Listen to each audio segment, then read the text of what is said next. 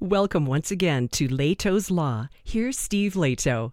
Quick, what's your spleen do? I know I got a bunch of organs in here that do something.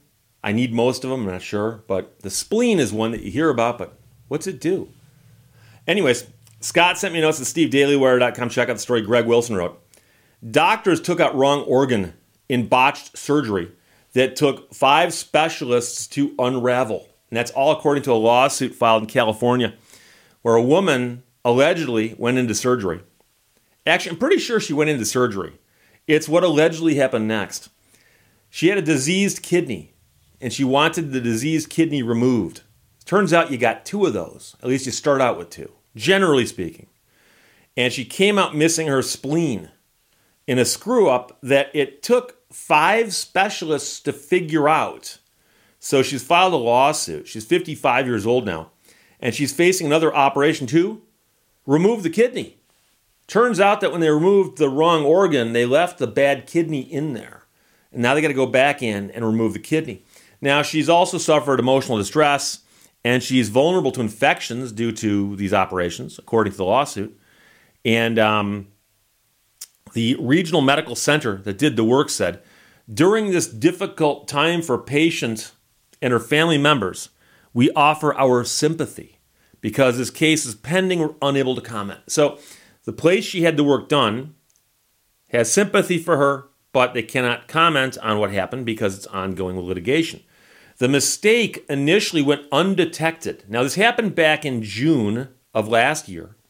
She went in for surgery, had surgery. They removed something. She left. But they sent the bad organ to a pathologist who wasn't sure what to make of it because it didn't look like a bad kidney to him. So he asked other pathologists to confirm his diagnosis because he diagnosed the kidney to be a spleen. Ultimately, five pathologists agreed that the organ submitted for examination was a spleen and not a kidney. Now, I... I I'm not making fun of people in the medical profession. I suspect that's just written awkwardly. But I'd have to guess if you put a kidney on the table and a spleen on the table and ask the pathologist, what's that and what's that? They'd probably go, oh, that's a spleen, that's a kidney. Now, of course, a diseased kidney might look like a spleen for all I know. Or maybe out of context, if they just send you a shriveled up old organ and go, what's this?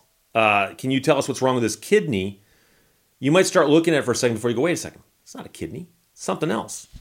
So the pathologist then called the hospital, according to the patient's attorney. And the hospital immediately runs a C T scan. And sure enough, her kidney was still there. That's the one they're supposed to remove. And instead, they'd removed her spleen.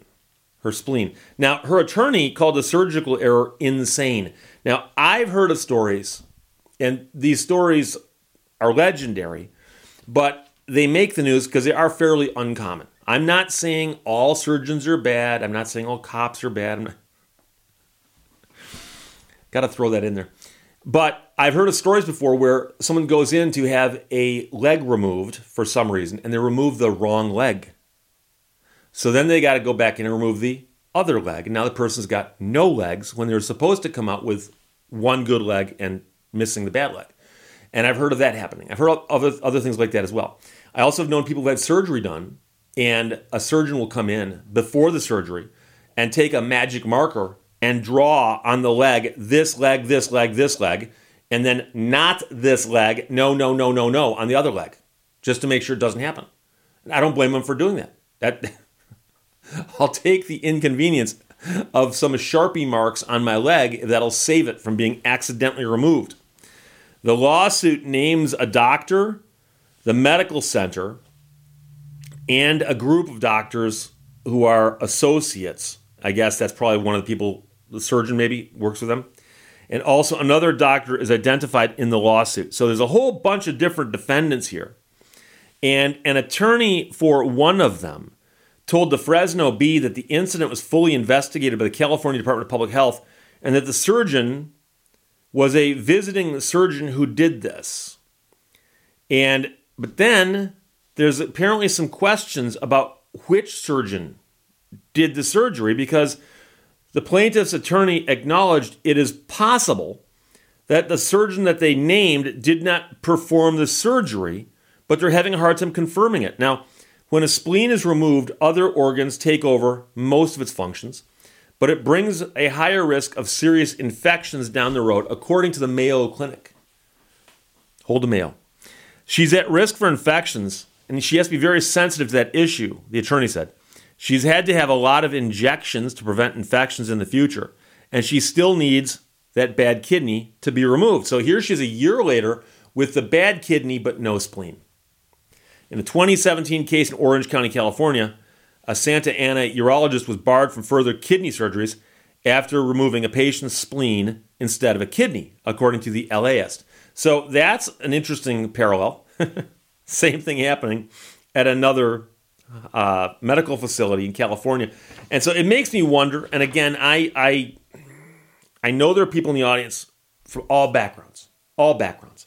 So I hear from people from time to time, whenever I mention a specific profession I've never mentioned before, someone will come out and say, Steve, I watch your videos all the time. I've just never commented before because you never mentioned my profession before. But now that we are, in fact, talking about, you know, uh, topography on the moon, I think I should tell you something since you brought it up. And so now since I brought this up, which is surgery, and how organs look. I understand, first of all, and this is something that many people don't understand, is that you've seen movies and illustrations and film strips when you're in school and documentaries where they talk about organs, and they'll often have diagrams or illustrations of organs.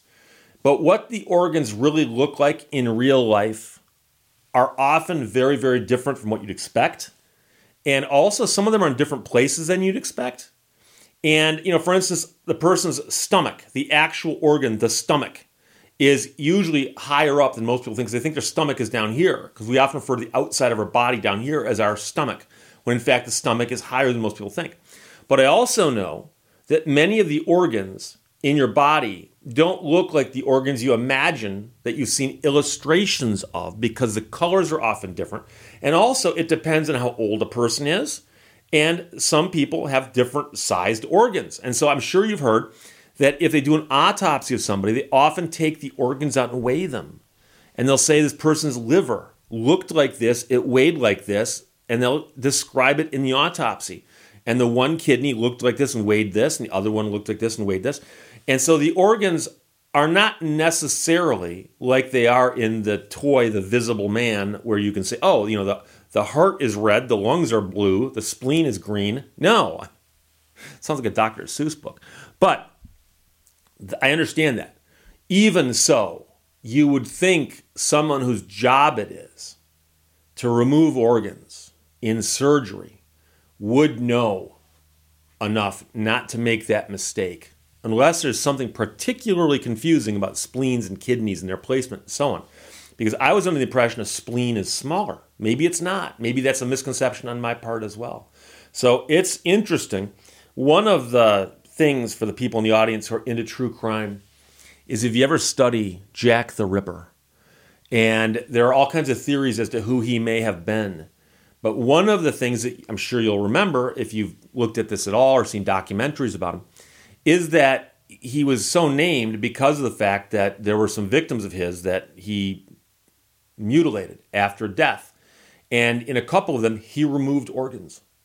And there were people who thought or assumed or guessed or speculated that he had to have either surgical knowledge or at least like butchering knowledge, because of the fact that he would not just remove somebody's organs, but he would do it in the dark, out in a public place, like in an alleyway, presumably working in a hurry, and not get caught.